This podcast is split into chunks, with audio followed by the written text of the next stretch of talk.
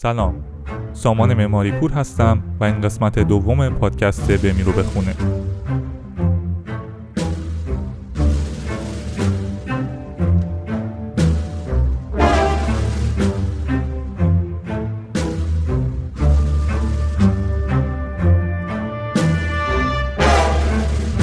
در این پادکست که یک هفته در میون منتشر میشه سعی بر اینه که در مورد کتاب ها، مقالات و اخباری که به بهتر شدن زندگیمون کمک می‌کنن. گفتگو کنیم و کنار هم یاد بگیریم.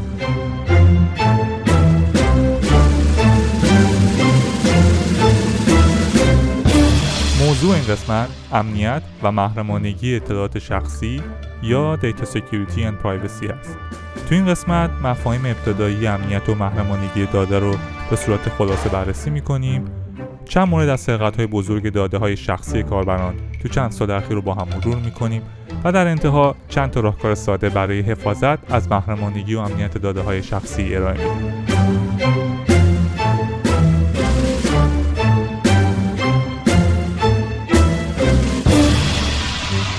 ابتدا بیایید یه دستبندی کلی در مورد انواع داده های شما تو دنیای مجازی ارائه بدیم.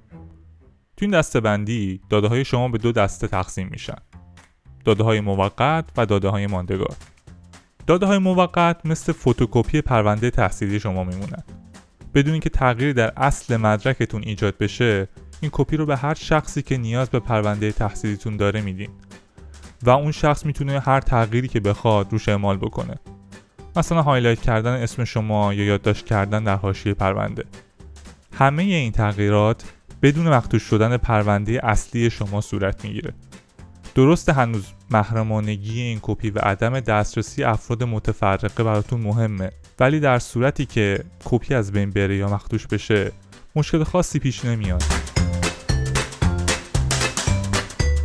داده های ماندگار مثل اصل پرونده تحصیلی شما میمونه. امکان جایگزین کردن اونها خیلی دشوار یا حتی غیر ممکنه.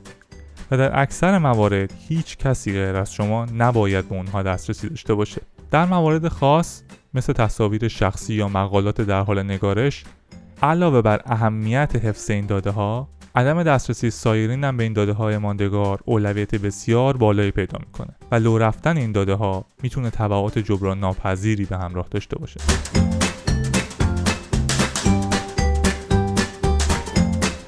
با توجه به اینکه این بحث در حوزه کاری منه منبع خاصی برای مطالبی که در ادامه میگم ارائه نمی‌کنم. و اگر اطلاعات بیشتری لازم داشتی منابعی برای مطالعه بیشتر رو در صفحه پادکست قرار میدم که می‌تونید ازشون استفاده کنید.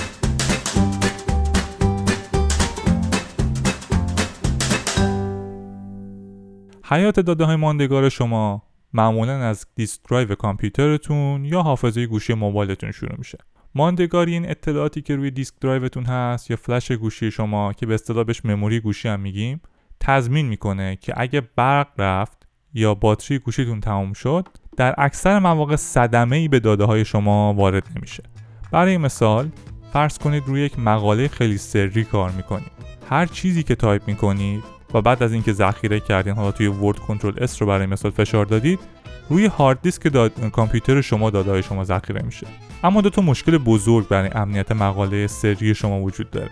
مشکل اول اینه که در صورتی که دیسک کامپیوتر شما به هر دلیلی از کار بیفته اتفاقی که اصلا غیر ممکن هم نیست در اکثر مواقع امکان بازیابی مقاله سری شما وجود نداره و تمام زحمات شما به باد میره. برای حل این مشکل نیاز به در دسترس بودن مقاله در هر شرایطی داریم. و سرویس های مثل Google Drive با ایجاد کپی از فایل شما بر روی کامپیوتر دیگه این مشکل رو تا حد زیادی حل می‌کنن. راه حل خیلی ساده است. کپی های دیگه از مقاله شما درست میشه و در صورتی که اصل مقاله شما به هر دلیلی از بین بره اون کپی ها جایگزین مقاله شما میشن. مشکل دوم موقعی پیش میاد که کامپیوتر شما به سرقت میره. برای مثال جایی لپتاپتون رو جا می‌ذارید یا کسی از شما لپتاپ رو به اصطلاح میقاپه. هر شخصی حتی بدون داشتن رمز عبور شما. می‌تونه دیسک شما رو به کامپیوتر دیگه وصل بکنه و به مقاله سری شما دسترسی پیدا بکنه. تنها راه جلوگیری از این سناریو رمزگذاری کردن اون فایل سری شماست. حالا رمزگذاری چیه؟ رمزگذاری مثل قفل کردن گاف صندوق میمونه و تنها اون کسی که رمز گاف صندوق رو می‌دونه و داره می‌تونه به محتویاتش دسترسی پیدا بکنه. اکثر سیستم عامل ها مثل ویندوز به شما این امکان رو میدن که یک فایل یا یک درایو رو رمزگذاری کنید و فقط با وارد کردن کلمه رمزتون بتونید به محتویات داخل اون دسترسی پیدا بکنید. اما مشکل بزرگ فراموش کردن رمزه. مثل هر گاوصندوقی که رمزش رو فراموش کنید گاوصندوق و محتویاتش غیر قابل استفادن اینجا هم همون سناریو هست. بدون رمز امکان رمزگشایی مقاله سری شما وجود نداره و تو این شرایط فرقی بین اون مقاله که از بین رفته با مقاله رمزگذاری شده وجود نداره.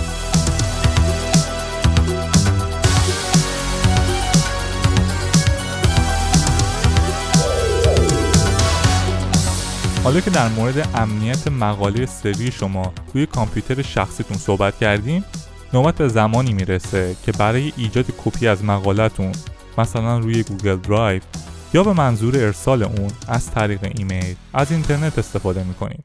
در این شرایط مسئله جدید ایجاد میشه که اون محرمانگی در انتقال داده های شماست. اکثر وبسایت ها و سرویس های اینترنتی که با داده های محرمانه و اطلاعات شخصی شما سر و کار دارن از پروتکلی به نام HTTPS استفاده می‌کنن. تا محرمانگی اطلاعات شما رو از زمانی که کامپیوتر شما رو ترک می‌کنه تا زمانی که به دست اون سرویس برسه تضمین کنن. به طور خلاصه HTTPS مثل یه قفل میمونه که فقط با یه کلید مشخص قفل میشه و فقط با یک کلید مشخص و متمایز دیگه باز میشه. برای مثال اون مقاله سری که در موردش صحبت می‌کردیم رو شما با کلید A روی کامپیوترتون قفل می‌کنید و از طریق اینترنت به گوگل میفرستینش. که گوگل تنها کسیه که کلید B رو داره و با اون کلید B می‌تونه این قفل رو باز بکنه و تنها و تنها این کلید می‌تونه قفل مقاله شما رو باز بکنه. در نتیجه هر کسی که در مسیر بین کامپیوتر شما و گوگل به مقاله شما دسترسی پیدا بکنه. به دلیل نداشتن این کلید B قادر نیست که قفل مقاله شما رو باز بکنه و به اطلاعات سری شما دسترسی پیدا بکنه. اکثر وبسایت های امروزی به خصوص بانک ها از این پروتکل استفاده می‌کنن. تا نام کاربری و رمز و عبور شما محفوظ بمونه. تشخیص اینکه یک وبسایت از این سرویس استفاده می‌کنه خیلی ساده قابل انجامه. و با بررسی اینکه کلمه HTTPS قبل از نام دامنه سایت وجود داره یا نه قابل انجامه مثلا اگر در آدرس بار شما https google.com نوشته شده باشه یعنی اطلاعاتی که شما به گوگل میفرستین محرمانه هستند. نکته آخری که در مورد محرمانگی اطلاعات شخصی مطرح می‌کنم محرمانگی در نگهداری داده های شما بر روی سرویس های اینترنتیه که به اصطلاح به اونها cloud هم گفته میشه فرض کنیم مقاله سری شما حالا روی Google Drive ذخیره شده اگر مقالتون رو قبل از ارسال به گوگل روی کامپیوتر خودتون رمزگذاری نکرده باشید اکثر این سرویس ها هم اقدام به رمزگذاری اون نمی‌کنن. دلیل اصلی عدم رمزگذاری هم بیشتر هزینه محاسباتی زیادیه که اونها برای حالا نگهداری و ارائه خدمات بر روی اون داده رمزگذاری شده. باید بپردازن و معمولا از این کار سر باز می‌زنن. به خصوص که بیشتر این سرویس ها هم رایگان هستند و از شما مبلغی بابت سرویسی که ارائه میدن دریافت نمی‌کنن. در نتیجه چه اتفاقی میفته اگر هکرها یا کاربران غیر مجاز به محل ذخیره سازی مقاله سری شما روی این سرویس ها به هر صورتی دسترسی پیدا بکنن مثلا به Google Drive نفوذ بکنن یا سرورهای فیسبوک رو هک بکنن به سادگی می‌تونن به محتوای اون دسترسی داشته باشن. درست مثل همون سارقی که کامپیوتر شما رو با مقاله که رمزگذاری نکرده بودیم به سرقت می‌بره. با وجود اینکه به نظر هک شدن سرویس های مثل گوگل و فیسبوک غیر ممکن به نظر می‌رسه تقریبا روزی نیست که اطلاعات شخصی و محرمانه کاربران روی یکی از این سرویس های بزرگ به سرقت نره. در ادامه پادکست چند نمونه از نفوذ هکرها به سرویس های اینترنتی بزرگ و سرقت داده های کاربران تو چند سال اخیر رو با هم مرور می‌کنیم. اما قبل از اون چند نمونه از باورهای غلط در مورد محرمانگی داده های شخصی رو که تا اینجا کم و بیش مورد بررسی قرار دادیم با هم مرور می‌کنیم.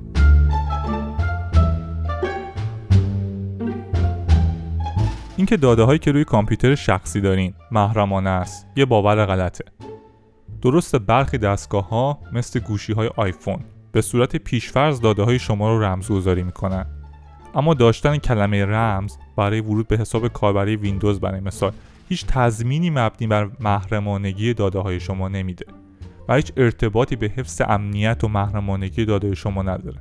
برای اطمینان از محرمانگی باید فایل های خودتون رو رمزگذاری کنید یا از سرویس های رمزگذاری مشابه اونچه ویندوز تحت عنوان Device Encryption ارائه میده استفاده بکنید. اینکه در آدرس وبسایتی که بازدید می‌کنید HTTPS می‌بینید به این معنا نیست که اطلاعاتی که شما دریافت می‌کنید توسط سایرین دیده نمیشه و محرمانه. بحث در مورد نحوه رمزگذاری HTTPS از حوصله این اپیزود خارج و من سرتون رو باهاش درد نمیارم. ولی راه حل این که در مکانهای عمومی مثل کافی شاپ ها یا فرودگاه صورت حساب بانکیتون رو بدون دردسر و نگرانی ببینید خیلی ساده است. از سرویس های VPN معتبر استفاده بکنید. چرا؟ چون این سرویس ها تضمین می‌کنن اطلاعات شما امنیت بالاتری داره. باور اشتباه دیگه محرمانگی داده های ذخیره شده از شما توی اینترنت و سرویس های اینترنتی بزرگ مثل گوگل یا فیسبوکه. همونطور که قبلا اشاره کردم این سرویس ها بخش بزرگی از اطلاعات محرمانه شما رو مثل تصاویر شخصی، تاریخ تولد و اینجور اطلاعات رو رمزگذاری نمی‌کنن. و در صورت هک شدن این سرویس ها اطلاعات شما توسط هکرها قابل مشاهده و دسترسیه. چند تا نمونه از نفوذ هکرها به این سرویس های بزرگم در ادامه با هم مرور می‌کنیم که ببینید اصلا چیز فراتر از انتظاری نیست و یه پدیده معمولیه که هر روز اتفاق میفته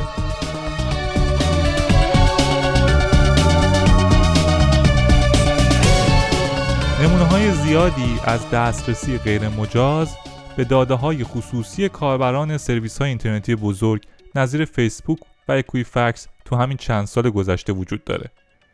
به این از دسترسی غیر مجاز به داده های خصوصی کاربران به اصطلاح دیتا بریچ گفته میشه و معمولا توسط هکرها و با هدف کسب درآمد حالا از طریق تهدید صاحبان داده های شخصی یا مؤسساتی که مسئولیت نگهداری این داده ها رو دارن انجام میشه. همه داده ای که از شما روی سرویس های مختلف ذخیره میشه مثل تصاویر و پست های شما در فیسبوک و اینستاگرام یا اطلاعات مالی شما در بانک ها و مؤسسات مالی یا هرگز رمزگذاری نمیشه یا به منظور پردازش و ارائه سرویس به شما در مراحل مختلف به صورت رمزگشایی شده ذخیره میشه. برای مثال تقریبا تمامی سرویس های اطلاعاتی که به شما امکان جستجو میدن داده های شما یا بخشی از اونها رو بدون رمزگذاری ذخیره می‌کنن. این مسئله باعث میشه هر کسی که به صورت غیر مجاز به هر یک از این سیستم ها نفوذ بکنه به اطلاعات شخصی شما به صورت رمزگشایی شده دسترسی پیدا بکنه در ادامه چند تا نمونه از دیتا بریش های بزرگ رو در چند سال گذشته با هم بررسی می‌کنیم Do you think you have a moral responsibility to run a platform that protects our democracy? Yes or no? Congresswoman, yes. Uh, have users of Facebook who were caught up in the Cambridge Analytica uh, debacle been notified? Yes, we are starting to notify people this week. We started Monday, I believe. یکی از پرسر دیتا بریچ های چند سال گذشته که بر روی انتخابات آمریکا هم تاثیر مستقیم داشت به مؤسسه کمبریج انالیتیکا و استفاده غیر مجاز این مؤسسه از اطلاعات کاربران فیسبوک به منظور تبلیغات انتخاباتی هدفدار به نفع دانالد ترامپ برمیگرده. ابعاد این اتفاق خیلی بزرگ بود و به حضور سی او شرکت فیسبوک در کنگره آمریکا جهت ارائه توضیحات و عذرخواهی مارک زاکربرگ از کاربران در رسانه های مختلف منجر شد. در ابتدای این بخش قسمتی از صحبت های زاکربرگ در کنگره آمریکا رو شنیدیم. در سال 2014 یکی از محققین دانشگاه کمبریج یک اپ بر روی پلتفرم فیسبوک منتشر کرد که توسط حدود 270 هزار نفر دانلود شد. این اپ به دلیل ساختار پلتفرم فیسبوک تو زمانی که منتشر شد نه تنها قادر بود به فعالیت کاربرانی که اون رو نصب کرده بودن دسترسی پیدا بکنه امکان دسترسی به فعالیت دوستان این کاربران رو هم داشت در نتیجه این اپ تونست با بررسی مطالبی که این کاربران بر روی پلتفرم فیسبوک لایک می‌کردند یک مدل از شخصیت و علایق اونها بسازه. این مدل بعدها و در طی انتخابات آمریکا بدون اینکه فیسبوک اطلاع داشته باشه یا حتی کاربران فیسبوک مطلع باشن توسط ستاد انتخاباتی دونالد ترامپ و به منظور تبلیغات انتخاباتی هدفدار مورد استفاده قرار گرفت. جالب اینجاست که حتی پس از علنی شدن این اتفاق فیسبوک تا چندین روز این مسئله رو تایید نکرد. و هنوز هم پس از گذشت حدود یک سال و نیم بحث و مجادله بر سر عدم ارائه پاسخ مناسب از سوی فیسبوک و احتمال اینکه یک رخداد مشابه در انتخابات 2020 آمریکا اتفاق بیفته ادامه داره. Another major setback for Facebook, the social media giant already under fire for not protecting users' private information, now admitting it's been hacked again. This time, many are wondering how safe is their personal information. تنها چند ماه پس از علنی شدن مسئله کمبریج انالیتیکا فیسبوک و حدود 50 میلیون از حسابهای کاربری این شبکه اجتماعی مورد نفوذ هکرها قرار گرفتند. در این حمله هکرها به حساب کاربری حدود 50 میلیون از کاربران فیسبوک از طریق access token کاربران دسترسی پیدا کردند. اما access token چیه؟ وقتی شما اطلاعات کاربری خودتون رو مثلا نام کاربری و کلمه عبور رو برای ورود به حساب کاربری فیسبوکتون وارد می‌کنید پس از تطبیق اطلاعات شما و به شرط صحت اطلاعات وارد شده فیسبوک یک مشخصه برای شما ایجاد می‌کنه که به شما این امکان رو میده که از تمام امکانات فیسبوک و سایر اپلیکیشن هایی که از طریق فیسبوک به اونها دسترسی پیدا می‌کنید مثل اینستاگرام بدون وارد کردن مجدد اطلاعات کاربری دسترسی پیدا بکنید. به این مشخصه که خب هویت شما رو برای فیسبوک ثابت می‌کنه و شبیه یک کلید موقت برای دسترسی به حساب کاربری شما میمونه access token میگن با در دست داشتن این access token هکرها می‌تونن خودشون رو جای شما جا بزنن و به همه اطلاعات شما در فیسبوک نظیر پیام ها، اطلاعات شخصی، شماره تلفن و هر چیز دیگه که در فیسبوک دارین دسترسی پیدا بکنن. تنها چیزی که از چشم هکرها پوشیده میمونه رمز عبور شماست که تو زمان ایجاد به نوعی رمزگذاری میشه که برای هکرها قابل مشاهده نیست. یعنی بهش دسترسی دارن ولی نمی‌تونن ازش استفاده ای بکنن. به گفته فیسبوک هکرها این اطلاعات رو از طریق یکی از امکانات فیسبوک به نام View As به دست آوردن.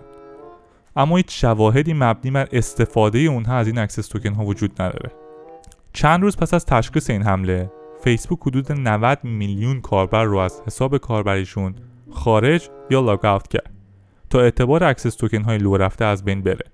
با این وجود هیچ تضمینی از عدم استفاده هکرها از اطلاعات لو رفته کاربران در این حمله وجود نداره. Now to that massive Yahoo hack. Let's go to ABC's Rebecca Jarvis for the latest on that. And Rebecca, just how big was this? More than a billion accounts possibly compromised. That's right, Robin. This was the biggest hack of one company users ever. And it's a big deal because of the information that we believe the hackers have obtained user names, phone numbers, email addresses, dates of birth, and of course, those security questions and answers that are supposed to keep us more safe and our accounts more safe, Robin. We believe they also got a hold of those in this hack. نمونه بعدی که می‌خوام در موردش صحبت کنم به نقل از CNN و از نظر تعداد کاربرانی که تحت تاثیر حمله قرار گرفتن بزرگترین دیتا بریچ تاریخ محسوب میشه.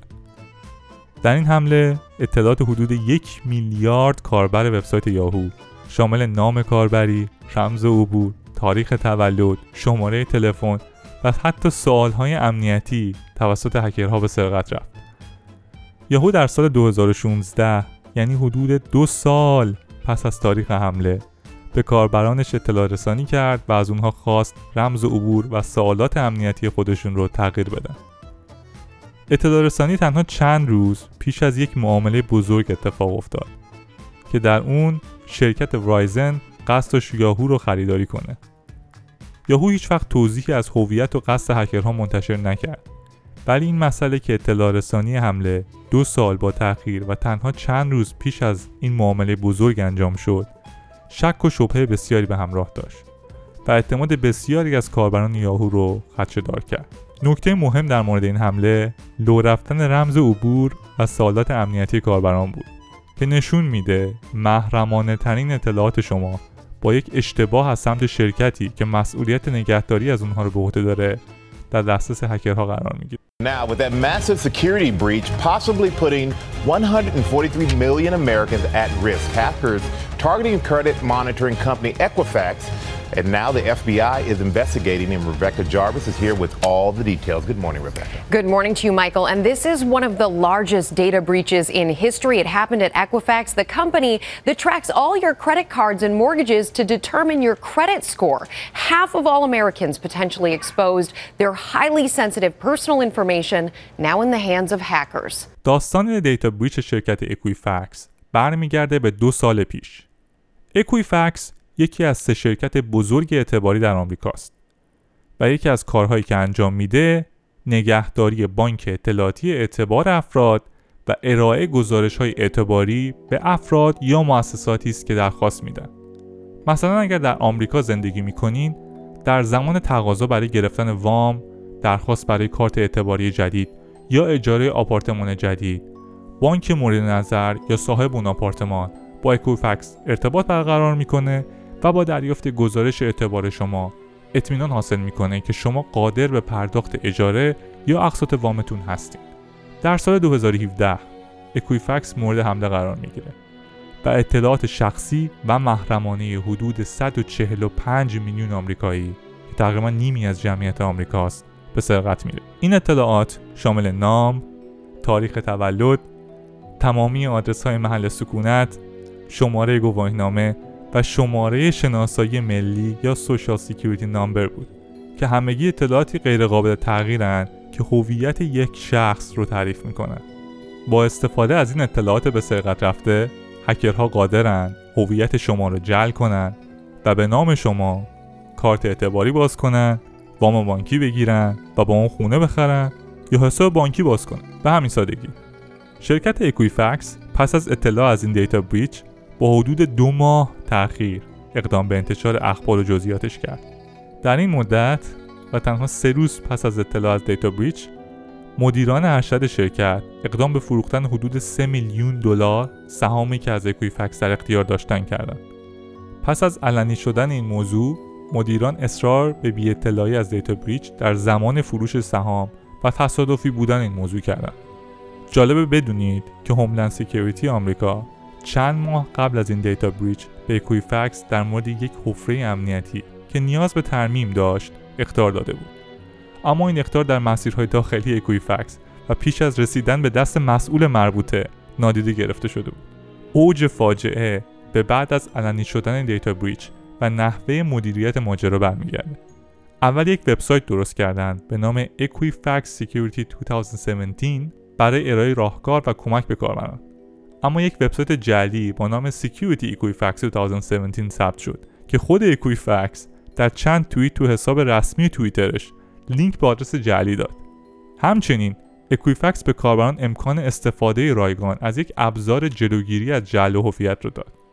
اما تو قراردادی که باید برای استفاده از این ابزار رایگان قبول می‌کردن بندی رو جا داده بود که از کاربران کلیه حقوق پیگیری قضایی علیه Equifax در صورت لو رفتن اطلاعات شخصشون رو سلب می‌کرد جدای بزرگی این دیتا بریچ عملکرد مدیران اکویفکس مشابه همون چیزی که از مدیران یاهو دیدیم فقط در راستای سود شخصی و فارغ از سود و زیان کاربرانی بود که اطلاعات اونها به سرقت رفته بود it requires some very smart thinking to maintain privacy and yet learn from all the data uh, that's out there. کمی از صحبت های بیل رو گوش کردیم که به اهمیت حفظ محرمانگی و اشتراک داده ها اشاره می‌کنه. تا اینجای پادکست درباره اهمیت حفظ محرمانگی داده ها به خصوص داده های شخصی صحبت کردیم. اما از مزایای به اشتراک گذاشتن داده ها نباید غافل بشیم. شکی نیست که محرمانگی داده هایی مثل ایمیل ها، پرونده های پزشکی و اطلاعات مالی در هر شرایطی باید حفظ بشه. اما اگه مثلا اطلاعات پزشکی بیماران با حفظ محرمانگی در اختیار محققان و پزشکان قرار بگیره بررسی این داده ها می‌تونه اتفاقات فوق‌العاده‌ای به همراه داشته باشه. برای مثال اگر حساسیت بیماران به یک دارو بدون فاش شدن مشخصاتشون در اختیار محققان قرار بگیره این اطلاعات نقش بزرگی در بهبود تجویز و استفاده از اون داروی خاص ایفا می‌کنه و در این حال محرمانگی اطلاعات بیماران هم حفظ میشه. استفاده از داده های کاربران بدون نقض محرمانگی اونها کمک های بزرگی به بهبود زندگی ما می‌تونه بکنه و یکی از زمینه های مهم تحقیق و توسعه در چند سال اخیر بوده. بیاید قبل از خاتمه این پادکست چند راهکار ساده برای حفظ محرمانگی و امنیت داده های شخصی رو با هم مرور کنیم. برای اطمینان از حفظ محرمانگی اطلاعات شخصی روی کامپیوترتون از ابزارهای رمزگذاری استفاده کنید. اگر از ویندوز استفاده می کنید نگاهی به Device Encryption بکنید و در اسرع وقت فعالش کنید. اگر ویندوز شما این سرویس رو ارائه نمیده یا از سیستم عامل دیگه استفاده می کنید ابزارهای مثل AxCrypt وجود دارن که نسخه پایه اونها رایگانه و می‌تونه بدون صرف هزینه به شما کمک بزرگی بکنه. مورد دیگه اینه که در زمان استفاده از سرویس های اینترنتی قبل از ارسال داده های محرمانه مثل نام کاربری، رمز و عبور و اطلاعات بانکی از فعال بودن HTTPS با بررسی آدرس وبسایت اطمینان حاصل کنید. همچنین مرورگر وب خودتون رو همیشه به روز نگه دارید تا خیالتون از کارکرد صحیح HTTPS راحت باشه. مورد بعدی برای استفاده از اینترنت در مکانهای عمومی مثل کافی شاپ ها و فرودگاه ها حتما از VPN استفاده کنید. اگر خارج از ایران زندگی می‌کنید سرویس هایی هستن مثل NordVPN که مبلغ ناچیزی ماهیانه از شما دریافت می‌کنن و سرویس مناسبی هم ارائه میدن. در داخل ایران قصه متفاوته و VPN خیلی بیشتر با تجربه استفاده از اینترنت گره خورده. فقط برای اطمینان از حفظ امنیت داده هاتون از سرویس های VPN متفرقه استفاده نکنید. نکته بعدی اینه که اطلاعات حساستون رو حتما روی سرویس هایی نظیر Google Drive ذخیره کنید تا در صورت صدمه دیدن نسخه اصلی اونها با کمک نسخه های پشتیبان بتونید نسخه اصلی رو بازیابی کنید. برای مثال Google Drive به شما این امکان رو میده که یه پوشه روی کامپیوترتون درست کنید و تمام اطلاعات اون پوشه رو علاوه بر روی کامپیوترتون روی سرورهای گوگل هم ذخیره کنید. فرایند به روزرسانی هم خودکاره و نیازی به دخالت شما نداره. بلا فاصله پس از اعمال تغییر بر روی یک فایل کپی اون در گوگل هم به روز میشه. اگر هم به صورت مداوم به اینترنت دسترسی ندارید به محض اینکه به اینترنت متصل بشید تمام تغییراتی که در مدت آفلاین بودن انجام دادید به گوگل ارسال میشه و کپی های شما به روز میشن. در نهایت اگه سرویسی که از اون استفاده می‌کنید از ورود دو مرحله ای یا two step authentication پشتیبانی می‌کنه حتما اون رو فعال کنید. من توی این اپیزود در مورد اهمیت استفاده از کلمه عبور با پیچیدگی بالا صحبت نکردم. ولی واجبتر از اون فعال کردن ورود دو مرحله ای برای سرویس های نظیر فیسبوک و گوگله